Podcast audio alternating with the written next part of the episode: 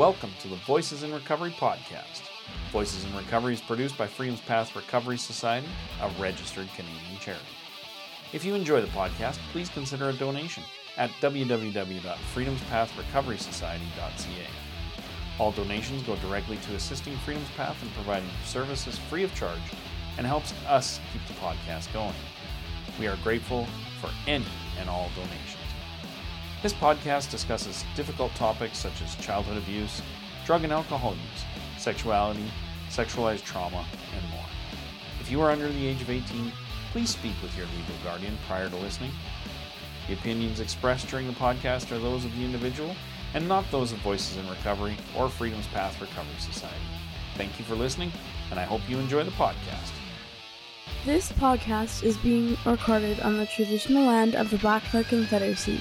This consists of the Kainai, Piikani, Siksika, and the Blackfeet in the U.S. We acknowledge the Stoney Nakoda, which consists of the Bearspaw, Morley, and Chiniki. We acknowledge the Tsuut'ina Huadene and the Métis, Inuit, status, and non-status from all of Turtle Island, and those who are visiting. We are all treaty people. You know, uh, Joey, I I appreciate you coming on. It was short notice that we asked you, but you when you reached out, uh, I wish I had a job to offer you. I really do. Um, but this was the only thing I could offer was to share this your is- amazing yeah. story. And so, yeah, take it away, Joey. Thanks for coming on. Okay. We on? Yeah, we're on. You, you betcha. Uh, okay. Um, I don't know. Uh, well, you know, I was born in Toronto. Okay, I did not know that. I thought you were yeah. American, actually. No, Yeah. I was born in Toronto in 1965. Okay. I'm 58, and um,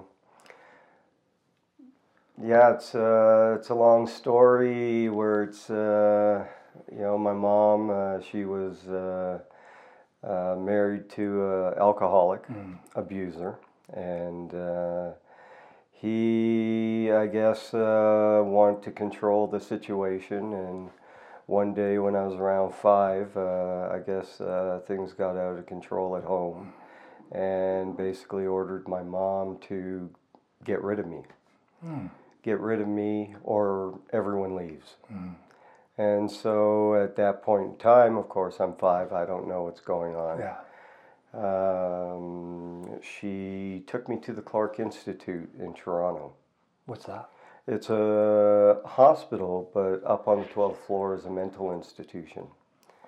And so she abandoned me, you know, to the Clark Institute, and uh, and that's where a lot of the problems had. Uh, That must have been came about. terrifying for you, man. It was. I re- I remember it vividly of me, you know, crying and seeing her turn Mm. around and walk away, and um, My heart you know, breaks I- for that kid. Huh? My heart breaks for that kid. Yes. Yeah. Yes. And while I was there, uh, a young adult uh, kidnapped me uh, in a room and blocked the doors where firefighters had to break through the wall. And he'd beat me up at that age. And uh, uh, I don't know how long after, but um, uh, they released me back to my mom.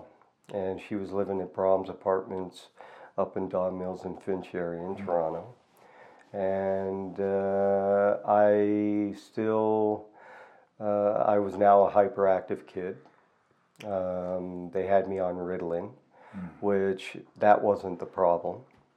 It wasn't the hyperactivity. It's I just went through a lot of trauma. Oof, incredible trauma. yes, and that's the biggest thing that's happened in my life is the trauma that I've experienced, and um, so she couldn't she couldn't handle me, and she was uh, just starting in the field of uh, um, computers back then, and she was learning how to type on the ribbons, all the you know the information, and uh, so she couldn't handle me, and again I got abandoned again to what was called back then, and then was shut down in 1994 because of the trauma that they had caused kids, and that was the Browndale housing. Yeah. Uh, John Brown, uh, I guess, started it, ran it, and so I was sent to Haliburton for five years. And this is where I learned to distrust adults. and um, distrust my mom and family because I kept being abandoned to these places. And what they uh, what they did at Browndale was, and for a child of my age, and the children that were there, uh, they when you showed any kind of emotions, mm-hmm. they'd attack you. Yeah. And what they would do is, if you had a problem in school or something was mm. going on, they would um, basically. I remember vividly a night where I was watching a hockey game with all the other kids, mm. black and white, and we're all just sitting there watching hockey. And then one of the adults was clear the room. And so everyone left except for me. Now I have three adults, men mm. and women, and they start asking me questions about school mm. and what's going on. And uh, because I now I'm afraid because I mm. know what's coming next, mm-hmm. they're going to attack me. And what they do is they kind of pace around and walk, and um, they it, it's like lions. You know, Yeah. they're they're looking for that move in order to mm-hmm. take you down. Mm-hmm. And so what happens then is one of the adults will grab you and forcibly throw you down to the ground mm-hmm. and sit on you and cross your arms while another adult sits on your legs. If you're an older adult, three adults will sit on that older adult. And then what they'll do is they'll start yelling in your face and spittle will come out. You can mm. see the, you know, just the Anger and the anger in them. And it's why is this you know to me why is this you know happening? And so this is where i gained a fear mm-hmm. of adults. And this is where i started closing up on my emotions mm-hmm. and not letting anybody show or me show anybody emotions mm-hmm. And talk to them about what's going on because i was fearful of being attacked. Mm-hmm. So you would I- not want to be vulnerable. no. No. you know and it's uh, and this is where i learned how to survive without emotions mm-hmm. and without telling people how i feel. Yeah. and i shut all that down at a young age. And that was one of the biggest problems growing up mm-hmm. is i could never confide in anybody mm. I could never talk with anybody about what's going on and if i did they i felt that they thought i was lying and so I just became that person, a liar. Uh, a liar, a thief, a murderer, and everything else that went along with that as I was growing up. So I left uh, the Browndale system at age 11 and got sent back home with my mom. Now, uh, after all I've been through, and she experienced the same thing, so did my brother. They went up there one year uh, to a camp because every year at Browndale, they would put us all in the forest and we'd stay out there for three months. And we'd live out there in built up little shacks and uh, to save energy. I don't know what the why they did this, but um, they came up one summer and uh, um, they cornered them and threw them on the ground and attacked them basically the way they did to me. And they never came back. Of course not. yes. And uh, so what I did was I basically became a rabbit. I ran. I ran from everything in life, ran from my problems, ran from my home. So when I returned home, uh, I started running the streets of Toronto. My mom would go to work. I'd sleep all day.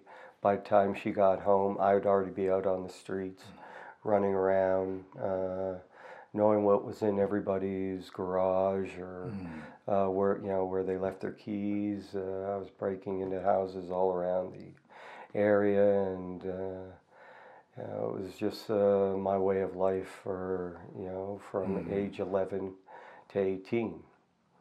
Uh, I went to 311 Jarvis on many occasions. Uh, caused a lot of trouble at 311 Jarvis, which is a, a detention center for juveniles. I've been to the Don Jail, East Detention Center, and Um, so my name was synonymous with, you know, the court system in Toronto. Yeah. And uh, yeah, it's uh, it was just years of um, loneliness and survival and learning from others on the streets uh, how to steal cars, how to break into houses, how to fence the items I'd stolen, and uh, it's. Uh, and then at the age of 18, actually, I was sent to. Uh, uh, I was at Syl Apps Youth Center for about a year, and it was in Oakville, Ontario Okay.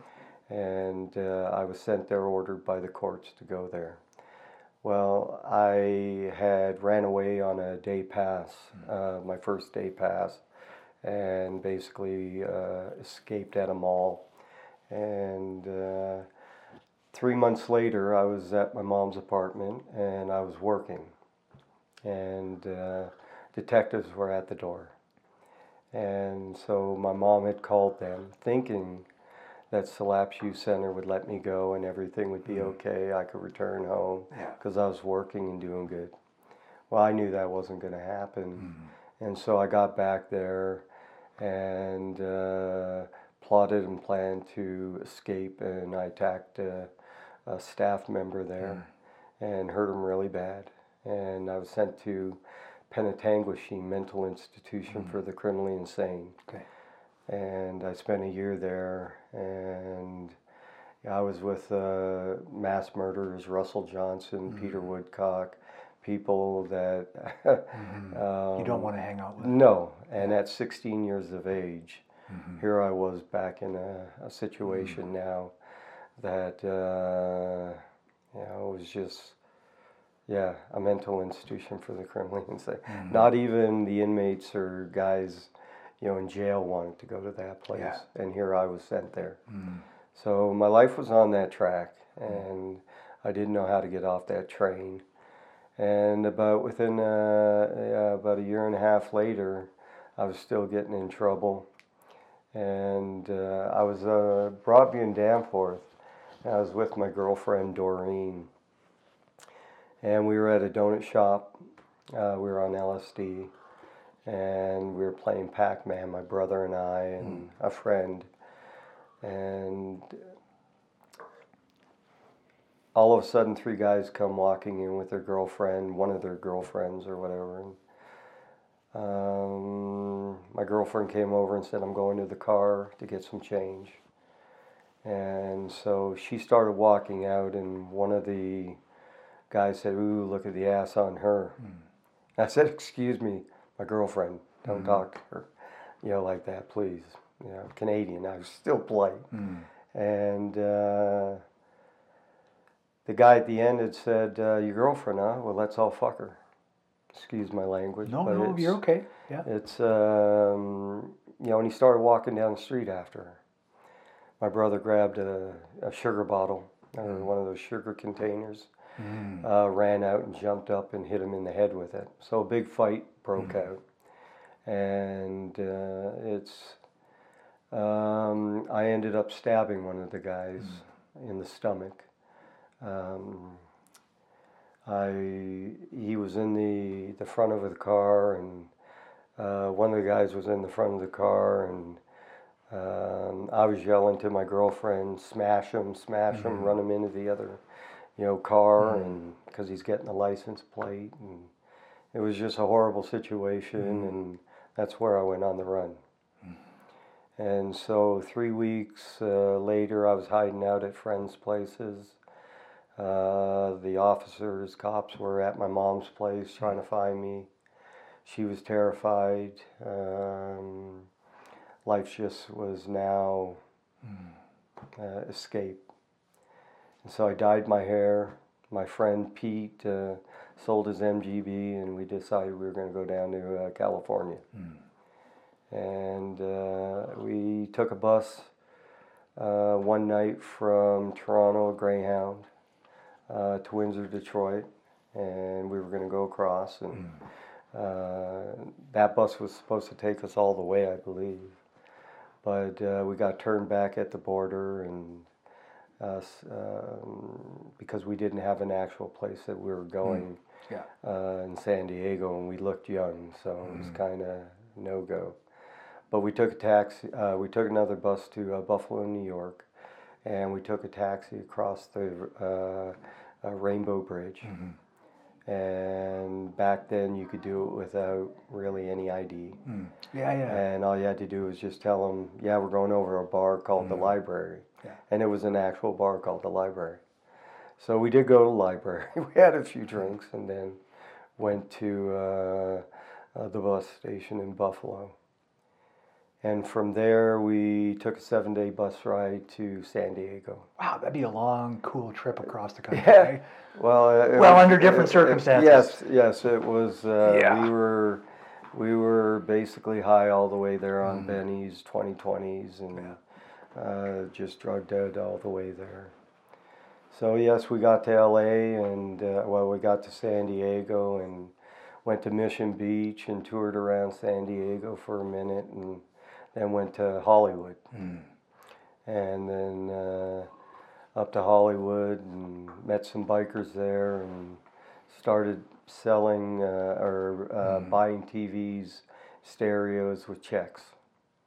And we were selling them at a bar called the, called the uh, Clowns Bar in Hollywood Boulevard. So we started getting in the mix of the Hollywood scene and drugs and selling drugs and collecting money and doing, you know, Criminal things- stuff. criminal criminal activity, and uh, so w- uh, one of the guys, one of the biker guys, he wanted to uh, go across and go into Canada. So he was able to get a car um, out of the newspaper, one of those drive my car across Oh, the yeah. country Yep. and I'll pay you. Yeah. So basically, he took the car and we drove across the country and got back to Buffalo, no, Buffalo, New York, and uh, uh, we were at a hotel, and both of those guys, my friend and him, I couldn't go back, so they went back into uh, they went into uh, Canada, and uh, I was left there in Buffalo. So that's where I met some uh, young drifters. They had a place, and uh, the the kid who was running, you know, the show, basically, I kind of upgraded him because I was doing some burglaries and uh, placing uh, items in the house that people needed, stereo, TV, Yeah. you know, bringing the things in that they, you know, could use. So he got jealous and uh, called the police on me, and uh, they came to try and, well, they did. They took me to the police station, but they couldn't find anything on me. I had my friend's ID from Toronto, and uh, so there wasn't any warrants, wants, or anything. So I wasn't uh, sent back. I was let go, and that's when I started hitchhiking, you know, through uh, the United States. Um, and yeah, so I hitchhiked through the United States and um, Oklahoma and all the. I slept in front of churches and uh, in the middle of winter and slept under bridges at 14 below zero and got rides. Back then, you could hitchhike and people would pick you up, so it wasn't a big deal. Yeah. And uh, so I got to Amarillo, Texas, and worked at a mission uh, for a dollar a day, and uh, that was enough to buy a pack of cigarettes. And uh, after about three months working at the mission in Amarillo, I decided, well, you know, I got to go.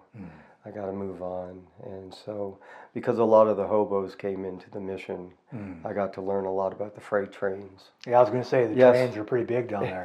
yeah. And so I uh, got all the details about how Yeah. to jump the trains and uh, took a seven day freight train ride from Amarillo uh, to Denver, hopped Mm. another train from Denver, went up through the Colorado Rockies Mm-hmm. to Salt Lake, Salt Lake to Vegas, Vegas back to LA, and uh, started meeting every kind of person Mm-hmm.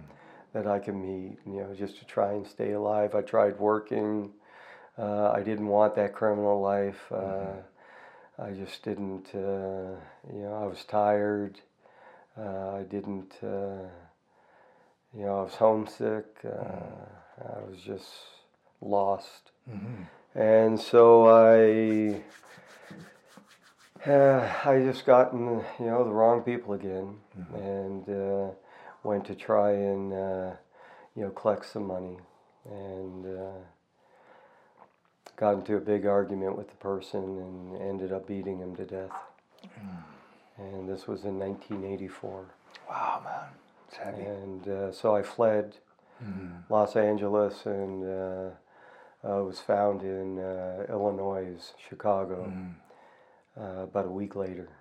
And so I was driving a stolen car, and uh, I was actually with a, a young lady uh, that night. Uh, I had seen her walking distressed, uh, and I stopped to talk with her and invited her to go for dinner. And surprisingly, she said yes. And here I was on the run, but I was just trying to get some normal something going on. Of course. And um, That so must have been a crazy time. it, it was. Yeah. It was. It was scary. I had visions of my victim standing in the roadway.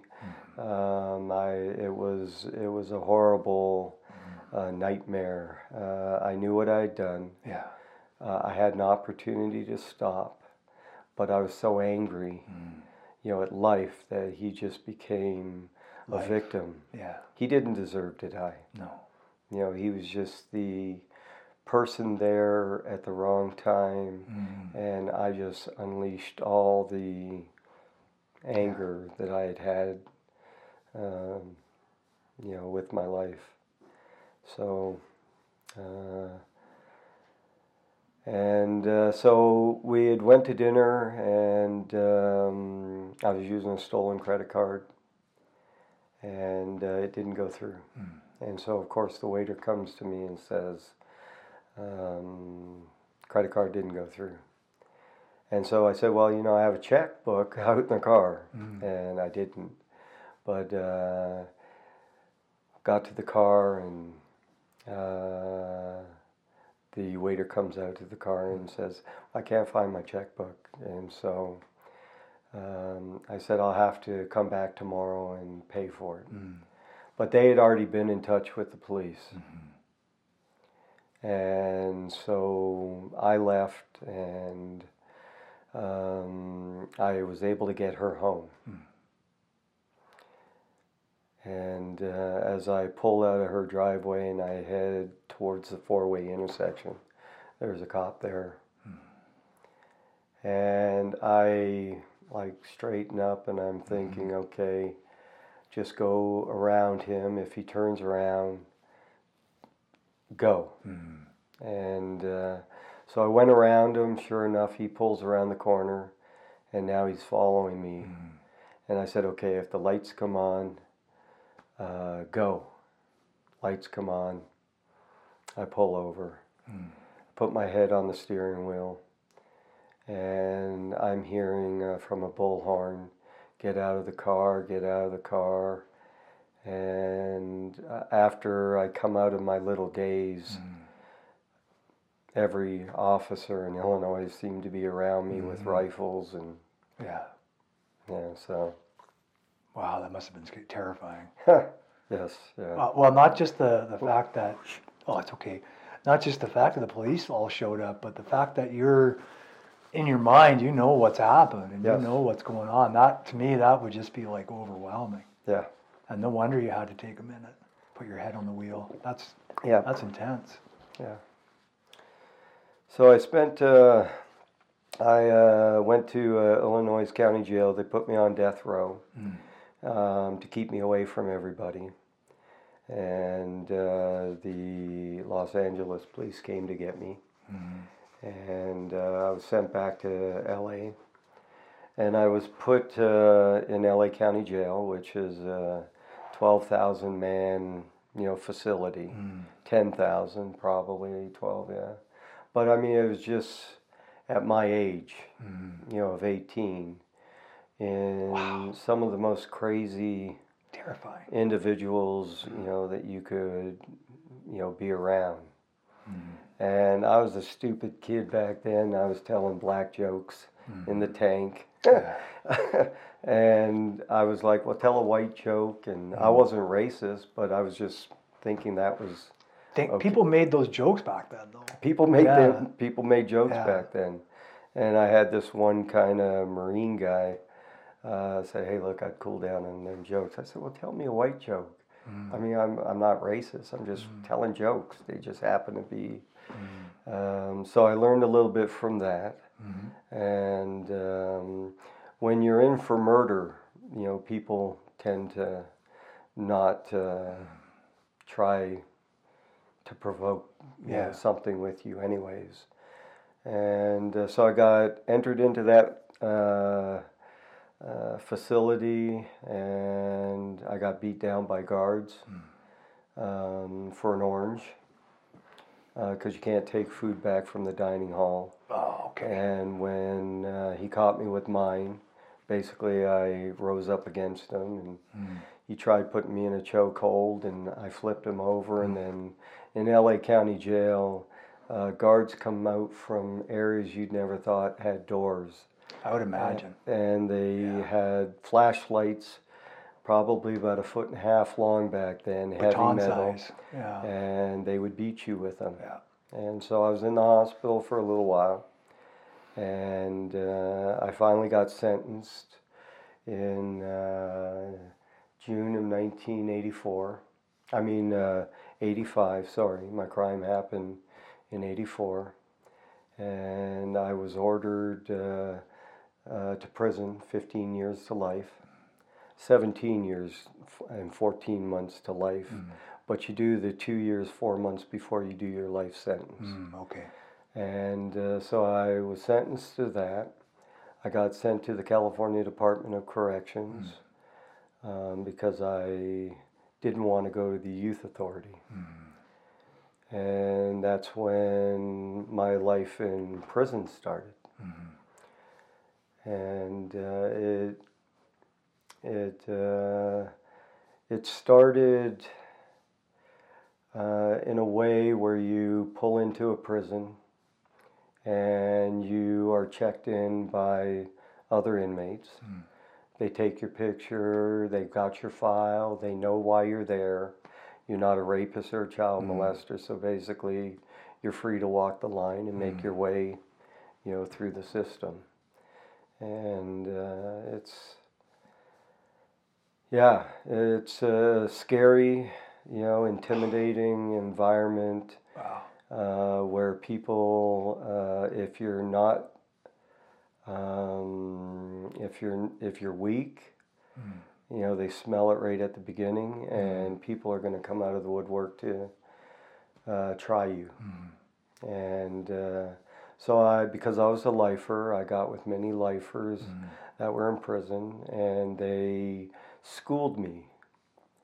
They knew I was Canadian. I have Canadian pride on the back of mm-hmm. my arms. And they schooled me on how to be a lifer. Mm. And back when I went in, the lifers ruled the prisons mm.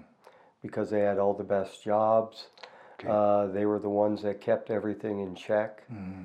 And uh, so I got in with a, a good bunch of men. Uh, I battled with a lot of these men, you know, against other races and other people to, um, you know, stand our ground. And uh, I've been to uh, Ad Sagan, the security housing unit, for years, which are lockdown units, uh, where you only get out an hour a day. Yeah.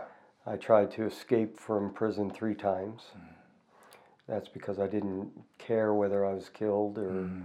uh, and that made me a, a threat to the system Of course. because I didn't care. Mm. They didn't care whether you stabbed somebody, killed somebody, uh, but if you try to escape, that's where a warden can get fired. Mm-hmm. So I didn't, I wasn't thinking about all of that. I just wanted out. Yeah. I wanted my freedom. And basically, it was uh, uh, just a, a nightmare, day Mhm. after day after day. Uh, I went to the yard every day, uh, and attending yard is mandatory. Mm. It's where it doesn't matter what's happening, you attend yard. If you don't attend yard, you get penalized, and it depends. Yeah, excuse me. It depends on, you know, the infraction, what you get penalized for. You know, if you don't wear your boots, you can be penalized because your boots, basically, you know, you have to you have to go strapped up. You have to go prepared. Uh, back then, uh, you you know, if you go in the battle, you you know, uh, tape um, National Geographics to your body Mhm. uh, to avoid being stabbed. And it's uh, you know the the mentality in there. If you think a mental institution, you know, is is bad, Mhm. where you have four or five thousand men with uh, problems, Mhm. you know, that are going on within them. And you have to monitor this. You have to go out to the yard and you have to. Uh, I was very active in being aware of what was going on around me. Mhm. Who I was imagine in- you'd have to be. eh? Yes. Yeah. Yeah. Yes. You you have to be truly aware. I had a lot of respect. Um, a lot of people. I could never be a shot caller. Not that I wanted to, but I could never be a shot caller because I wasn't uh, an American. Mm. I wasn't from California. I wasn't from one of the counties that were in California. But I had a lot of respect from a lot of the men there because I I was a thinker. You know, I I tried to think things out and tried to rationalize situations uh, to try and get the best result for everybody. And uh, I still stay in contact with a lot of these guys today who are all out and doing good. Mhm. But we've gone through uh, um, something that most people could never Yeah. you know, understand. No, I can't even And, imagine, uh, man. So um, basically, you know, to you know go through a lot of this, um, I spent 33 years in prison, Mm. and I went in in 19. My crime happened in '84. I got out in 2017. I was at 11 different prisons in California, uh, from uh, San Quentin, Folsom, Pelican Bay, Soledad, uh, Calipatria. The list goes on. Corcoran. Uh, the list goes on to the places I'd been, and Dark uh, places too. yes. Dark places. Yeah. very violent. So I was at uh, I was at Corcoran SHU in 1995, and guards were killing inmates on the yards back then. Mm. You know, they were setting up uh, gladiator fights, Oh Jesus. and so and it, it was, and all the guards that were involved with this all got off Mm. because of the unions back then. You know, that protected Mm. them all from basically setting us up and killing us. God, we have just I had such a terrible time with this stuff, eh? Yeah. Whether it's like prisons or mental institutions, we just treat people like shit. Yeah, and it's uh, and that was their fun. Yeah. That was their games, and they even had their own uh, prison gang called the Green Wall. Mm. So, ba- basically, I I did my thing. You know, I sold drugs, I sold cell phones, I sold tobacco. I did the things that I did to survive. Um, I lived in there like I was going to die in there. Mm. And so I made a life for myself, accepted the consequences of what I did. Uh, wrote out my SHU term or my ad seg term, or um, and then got put back on the yard and just went with the program again. But um, you know, there's there's a time where you you don't want that anymore. Mm. And so my time came after 28 years. So um, back, uh, I was uh, I was at a prison uh, called Solano, and uh, I knew I was going to San Quentin. And uh, so I had met somebody there, and he wanted to stay in touch with me because I was an artist, he was an artist, and uh, he uh, said that he was going to have somebody send me a letter. So I finally got a letter from uh, uh, this guy, Rudy, and uh, the person who sent it was Aretta, and she was acting as the go-between. But when Rudy had told me that uh, uh, he's got a good, you know, good woman that will uh, send the, you know, letter to me, uh, I immediately turned around. and I said, "I wish I had a good woman like that." Well, it just so happens it turned out three months later that good woman was coming to visit me. Yes, and uh, um, Aretta Mitchell. Uh, we married after uh, five year, four years.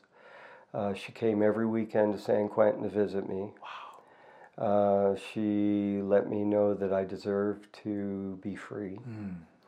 And uh, I had never met somebody like this, where she, you know, and uh, just just an amazing person that would take her time. She drove an hour and a half every weekend, sometimes twice a weekend, to come and see me at San Quentin. Yeah. And every weekend, uh, after a long week of whether I was working or whatever I was doing, I just looked forward to my peace of mind and getting out of that insanity. Uh, just for those hours that we'd sit across from each other, sit beside each other, and eat breakfast and lunch, and um, know, she encouraged me. She let me know that uh, you know what I did was a horrible thing, but that doesn't define me, and that um, uh, she was very surprised that I didn't go insane in there, and. Um, but uh, yeah, she is. I bet it's surprising when, when anyone doesn't go insane in there. Yeah, Yeah. and people do. Yeah, I imagine. I've had a lot of friends uh, kill themselves. You know, I even thought about it. Yeah. Uh, I wanted to on several occasions. Uh, you just want that release because that's not a way of life Yeah. uh, to live. But sometimes, you know, that hope comes. Okay, just another day. Just keep going. Yeah. You know, another day. And so, uh, yeah, she uh, seven seven thirteen was when she came to visit me in San Quentin, and it was the most amazing day. Um, just to have somebody, you know, come in, and she really wanted to get to know me because she saw in my letters to Rudy something different Yeah. that this this guy was not the normal. My cursive writing, my education, um, and she wanted to know me. Yeah.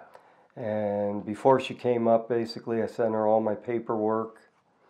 Uh, this look, this is the scumbag you want to come and see, because I always believe that, you know, even though I've done a lot of dishonest things, somebody wanting to get to know me needs to know me. Mm-hmm. For sure. Just like when you know I we reached out and talked with mm-hmm. each other, I wanted you to know me through, you know, a little of my past, a little of my future, you know, and to be honest with you about who I mm-hmm. am. And I really think that that is uh, the most important for me out mm-hmm. here, is to be honest with people, Yeah. to let them know who I was, mm-hmm. but that's not my defining moment. You know, mm-hmm. today I live a good life. But she is the one that taught me and helped me generate this within me Yeah. because I had no strength in that. My mind was locked in to a world of violence and um, you know your best friend will stab you and kill you in there if it comes down to it. So, um, so, and this is the system that I was in for that long. Is I started to regroup, start to program, uh, start taking every program that was available in there, was in Buddhist meditation for five years. Oh, right. Started going to church. Started to try and find, you know, who it mm-hmm. is I am, and um, how do I work to become a better person. Mm-hmm. And it's it, it's a hard road. No doubt. It's not a very easy road to change, you know, mm-hmm. from that life uh, into becoming a human being because I never thought myself as a human being. And to be somebody who can sympathize, empathize, and uh, be of uh, service to others, that wasn't me. Yeah. and uh, so I think she saw in me that when I when we first uh, started communicating with each other, that I was selfless mm. because I want nothing from her. I mm-hmm. had nothing, and how how you, how do you want to be with somebody that has nothing? Mm-hmm. You know, so and here I have nothing but yet she kept coming. Mm. And so that just kept encouraging me because I was abandoned very young. Mm-hmm. And every time she'd come to visit, we'd always have a little, you know, something we would do. Mm-hmm. I'd go like, you know, give her, blow her a mm-hmm. kiss, tap my heart, and uh, throw her a half heart. And she'd do that back. But every time she left the visiting room, I always wondered if she'd come back. Yeah, so that was the hardest thing No doubt. not knowing if she'd ever come back every time. And uh, she did, and she kept coming back. And so, what about uh, about a year and a half in? I'd already had five parole hearings, and I was telling her, "I'm not going to my parole hearing. They're not going to let me out." Because it can go on for three, four, five hours and uh, parole hearing is uh, uh, one of the most hardest uh, hearings at any. I I get it. I understand why they want to know that you're rehabilitated and you're ready mm-hmm. for society. They have a duty to protect us, you know, mm-hmm. society. And but I I couldn't I could not look at myself. Mm-hmm. I could not be honest with myself. And how could I be honest with them if I couldn't be honest with myself? And so she said, Look, you have to go up. You have to try. And uh, I went up. But prior to that hearing, and this is one of the things that I had learned from it, is I got a 128. So it was Thanksgiving Day in America. And I want to call Aretta and wish her happy Thanksgiving. So you have a bank of phones at San Quentin on the walls, you know, probably about 12 phones. And you have to sign up the night before. Well, I didn't sign up. The phone booths were empty. I just went in and got on it. Well, there was an officer up on the second tier walking by. And I seen him and he was looking right at me. And he comes down, he says, Let me see your ID. I didn't have my ID on him, on me, and uh, he goes, "Oh, you signed up?" I said, "No, officer, I'm not." He goes, "Okay, you're going to be getting a 128." So 128 is an informative chrono that you broke a rule, and if you get a second one of those, then uh, you get a 115. Okay, and I had plenty of 115s throughout my years uh, for uh, serious rule violations and uh, this is a 128. So I go up to my parole hearing and they bring up this 128. They gave me a five year denial for getting on the phone, hmm. calling her. I had to go back, get on the phone, and tell her I got a five year denial hmm. for getting on the phone, talking to her. And they said the reason why is because if you can't follow the rules in here, how are you going to follow them out there? Hmm. Perfect sense. Yeah. Perfect sense. But it's these little things that they don't tell you every time. Yeah. They don't lay out what you need to do every time you go up to the parole board. They only give you bits and pieces. So I doubled down and just started uh, giving my all to rehabilitation. Uh, I started mentoring men in there, started talking the truth about me and my mm. past and my life and not being afraid to share because I was doing it with Areta. Mm. Then I started to do with a, a Catholic uh, priest. And then I started opening up because I, mm. I couldn't open up to people. Yeah. And not being able to communicate to others mm-hmm. what's going on inside of you is a detriment. And that's what was my problem mm-hmm. Is I couldn't share with people how I was feeling. Yeah. And so she helped me get over that. And then I, little bit by little bit, I started opening up more and more and more. And uh, one of the most amazing uh, articles, because I was involved with Kid Cat, which is because I was considered a juvenile at the time of my crime Yeah. uh, of 18. And uh, that's one of the reasons why I was released is because I was able to go in there. So backing up a little bit, so I work twice as hard now, and I got back to see the parole uh, board instead of five years, two years. Okay. And so on February uh, uh, 12th, 2017, after 33 years of being in prison, because I was 100% honest with these two um, uh, board members, uh, they granted me my parole. And uh, I cried my eyes out. No doubt.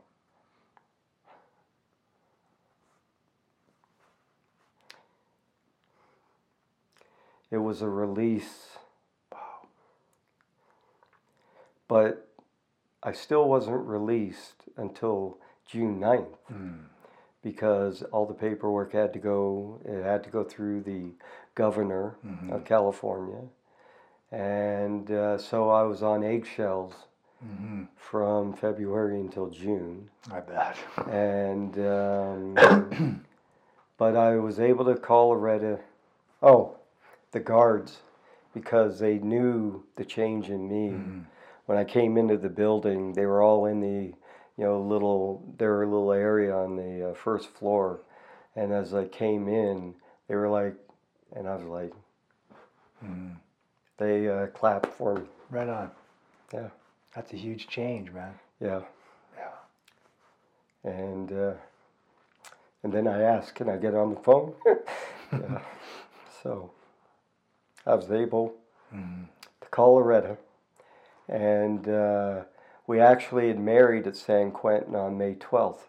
Oh wow. Yes, Okay. yeah, we uh, uh, we married because one of the questions. So while you uh, were waiting to get out, you got yes, married. we got married. Nice. Yes.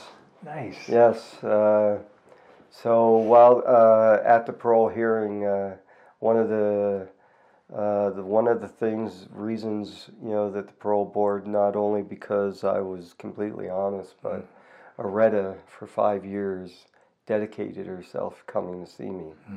If you don't have family or friends or anybody that does something like that, hmm.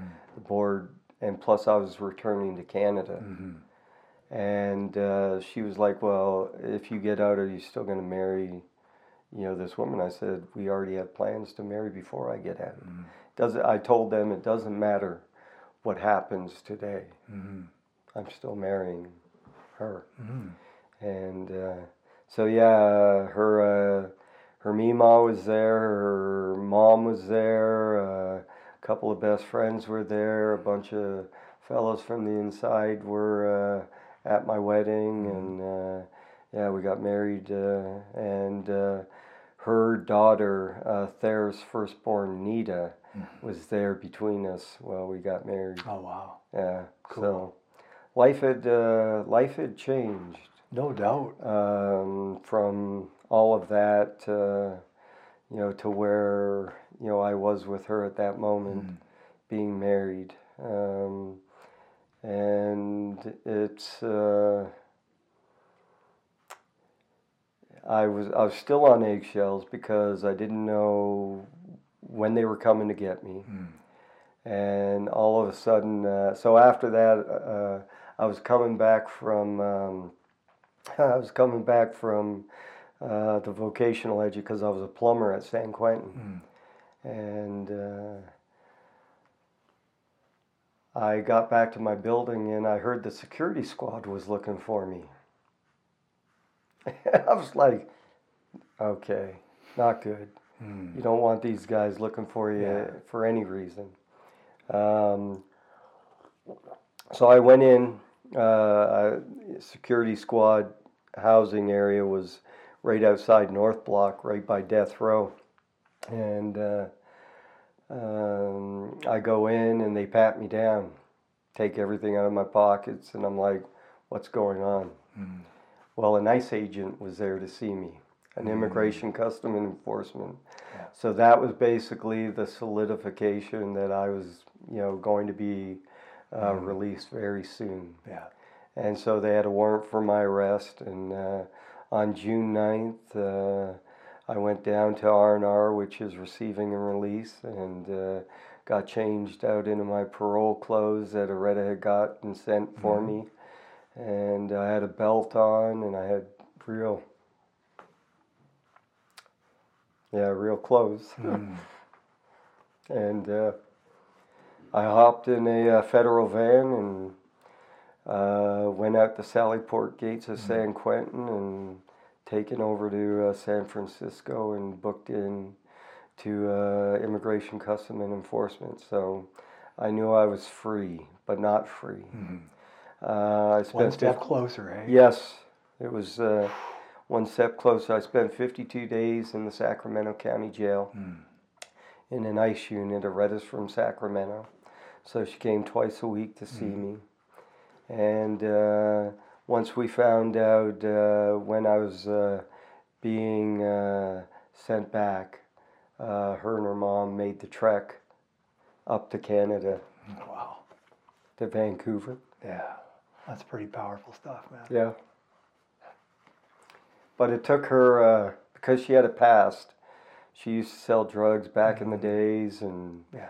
Uh, she'd been in trouble. But she turned her life around, and uh, she did it all for her kids to make sure she kept them. And um, she, uh, it took her like four hours to get through the border, and she had to explain to the border guards uh, my past, and I'm the only that she's the only one, you know, that you know can help me in Canada because I had nobody here.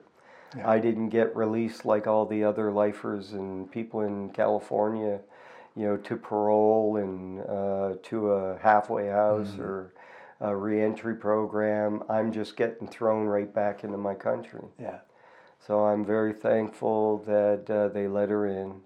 They gave her six months uh, temporary citizenship, and um, uh, I spent three days with her and her mom over in Vancouver. We uh, went to a few places and ate at a Chinese buffet, and um, it was scary. I didn't know how to do certain things, and uh, I spent seven hours at the airport waiting for her and it was just I had nothing. I uh, told a, a lady named uh, Joan a little bit of my situation. I'm waiting on my wife, but I have no money, and um, she gave me ten dollars to go to Tim's and ordered a black coffee and um, a cheese bagel. I was worried about spending money, and uh, but I watched the world go around in that airport of uh, you know uh, kids hugging their dads and moms and That must have been something else, man. yeah families. Yeah. And then, yeah, later on that night she came in. And uh, best person I'd ever seen. Yeah. That's pretty awesome. Yeah. And uh, so, yes, we uh, went to the hotel that uh, she'd booked over in Vancouver. And um, I got to meet my little girls, uh, Spicy and Sugar, which were two beautiful dachshunds Oh, okay. that I heard so much about over five years. and uh, they barked at me and wondered who the heck I was. And uh, but we became very close, and uh, I still have uh, Spice today. Yeah, okay. She's 12. We had to put Oh. Sugar to sleep uh, three years ago, which was the hardest thing. Yeah. Uh, but it was the most, you know, I mean, just to have that experience with her Mm-hmm. and hold her to her last breath, you know, just the love I have, yeah. you know, for both of them. And I have three cats. Right on. And I figured you had to be a cat guy because you're pretty awesome. So they all love me. Yes. Yeah. Uh, my wife says, uh, "Baby girl, uh, she never she never lies on anybody or likes, and she just lies on me every day." And, yeah. Um, but yeah, we made uh, we made our way here to Calgary, and uh, you know she took everything she had, ran up her credit, and uh, I just live in the Upper Mount Royal area right here. Uh, right across from 26th and 14th Street, right there. So Know eight exactly minutes away from here Yeah. and uh, yeah, it's kind of like the best little place that we found. Uh, Cool. Basement apartment, eight fifty a month, still hasn't changed, Mhm. and uh, uh, I take care of the place, and um, you know our landlords never come around. Mhm. Uh, but life, you know, life out here has definitely been challenge. I've held every job you could possibly hold uh, Yeah. um, out here. Uh, Aretta was sent back to America. Um, we, I've been trying to sponsor her, and uh, my my crime in America interfered with that. And um, but the five years is up, and I was able to legally sponsor her, but they basically denied her status and sent her back. She's been gone eight months now. Oh, Yeah, sorry so- to hear that. Yes. That must be tough. Yeah. Yeah. Wow. What's the what's it looking like in terms of her coming? Or Uh, well, we've already been eight eight months. Uh, so I, and I bring that up because even though I'm free, Mm-hmm. I've been living. We've been living a great life here, Crownland camping, Mm-hmm. uh, seeing every site we possibly can, uh, enjoying the fruits of uh, Alberta. You know that is here, and we love Alberta. We love our home. Um, she's been gone eight months, and it can still take 13 more months because she's still in the queue waiting. But uh, we just found out because uh, I just had a little medical problem going on with atrial fibrillation, and yeah. uh, now I'm on a little medication for that, blood thinner, and a heart. Uh, um, kind of it just slows my heart down, so it does an AFib. Because I was in the hospital uh, recently uh, uh, for that, and uh, but while I was going through this little health scare, her mind was solely on me that she missed her deadline uh, to do her biometrics and her exam down there, and she had 30 days to do it. And so now we might have to start the process all over again. Oh, I'm sorry. Yeah. So that's the uh, that's the hardship, uh, Mm-hmm. you know, that we're going through right now. But uh, you know, we also know that you know we've come through a lot. I was going to say, I imagine you you could make it through anything Yes, Yeah. yes, we. Uh, it, it is hard. We FaceTime every day. for sure. You know, I wake up and I FaceTime her. Mm-hmm. Uh, throughout the day, I FaceTime her every uh, when she's uh, on her break from work. We Mm-hmm. FaceTime. Uh, it's uh, You do what you can, right? we we do what Yeah. we can to stay in touch every day. right on. And uh, if we uh, we uh, we both also have monitors in the house. So uh, you know, security Mm-hmm. monitors. It usually you know faces the door, but we can actually check in on each other while we're sleeping, Okay, just to cool. make sure everything's okay. And, Cool. You know, we, we we are we are very close. Mm-hmm. We are. Um, yeah, she's my. She's my. No doubt.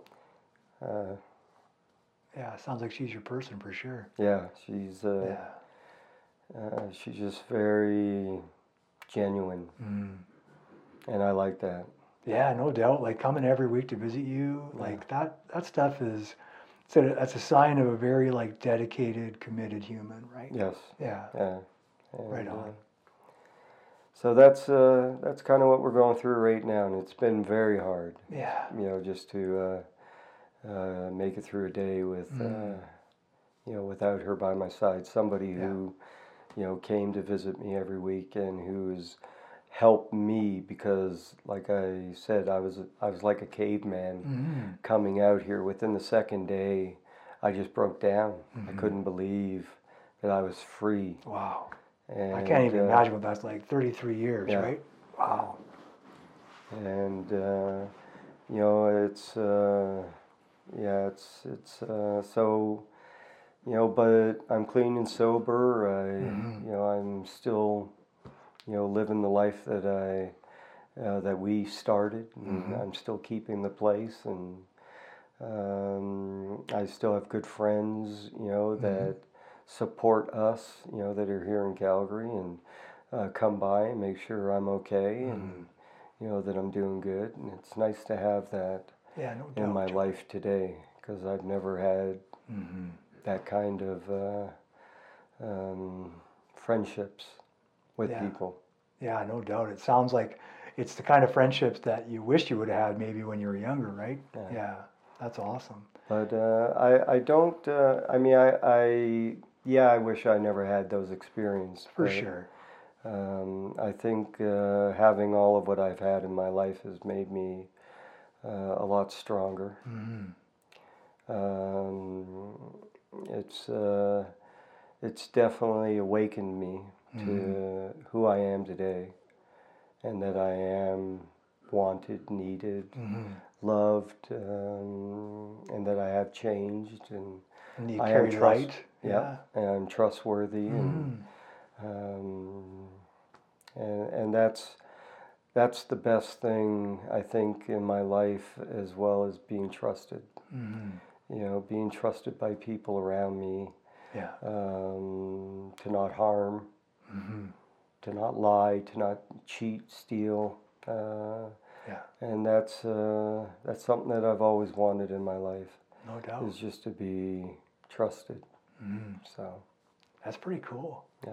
like I, and and just as a observer who's just getting to know you you it seems like i'm meeting the opposite of the person you were when you went into prison Yeah. it really does it's and i don't mean opposite like just naturally opposite i mean like you've had to go through all the experiences you've been through in prison before and after um, for you to be who you are right and unfortunately that meant other people were hurt Yeah. as well and along the way you've been hurt as well i'm sure Yeah. um, to be here now like I, I can't even imagine what that's like for you like you must look in the mirror and i'm just thinking out loud right like you must look in the mirror and just be like who the fuck is this guy this guy who's smiling who's you know who carries i could just feel the light coming off of you right Yeah, I've- so I've I've taken over seventy thousand pictures and videos since Yeah. I've been out in the six years. My wife had to get more uh, Storage? Yeah, storage.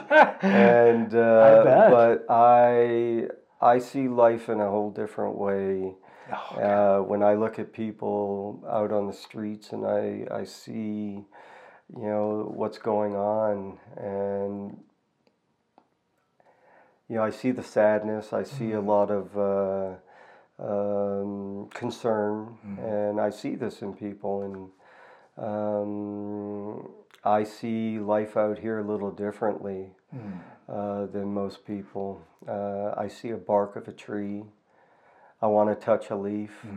I want to experience everything I possibly can in a good way and find out things and investigate and uh, just. Uh, I love the smell of freedom. that's know? amazing It is. Yeah. It is.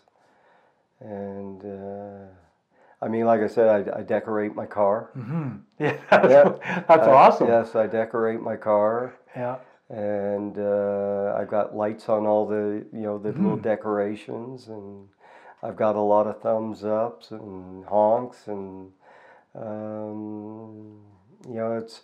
I went years without acknowledging my birthday, um, special occasions, seasons, uh, until Loretta came in my life Yeah. because she's all about that. Yeah.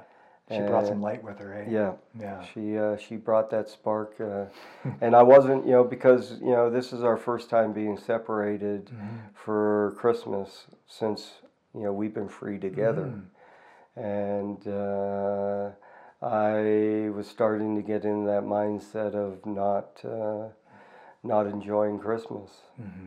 But then uh, I pulled out all the Christmas decorations and Yeah. Started going to town with it, and. Um, Changed how you felt? changed how I felt. Right yes. on. Yeah, so uh, I am without a job now, um, and I guess that's you know one of the other things is life happens still, and I don't like some of the things that life has brought you know to me, For sure. and they're scary. Mm-hmm. You know, not being able to pay your rent or things of this mm-hmm. nature, but I'm happy that I am going through them mm-hmm. because I'm learning the different ways of dealing with these different moments in life out here. Yeah. I remember when I first got out, my wife asked me to go change the windshield wiper on her Subaru. I go out to the garage and I come back downstairs and I have a screwdriver in my hand and she's following me up the stairs to the garage going, What are you doing with that screwdriver? And I'm like, I'm taking off the windshield. She goes, No. She actually showed me how to take off a windshield wiper.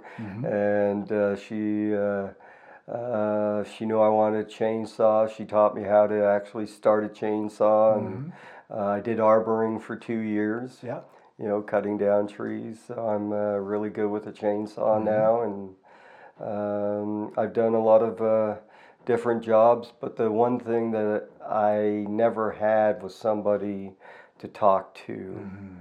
Uh, you know, like when something at work was going on, or if I was unsure about something, I could talk with her and let Yeah. her know, look, I'm I'm nervous about this, or I'm worried about this, and she'd always, you know, help me through those situations where I'd never had that Wow. in my life. That's cool. Yeah, And we all need somebody like that. we we do. You know? everybody Yeah. needs uh, somebody like that, and you know that's one of the reasons. You know, I've been trying to look at addiction counseling or helping other men. Uh, I've wanted to from the beginning I got out to go into um, because I understand men and uh, trauma.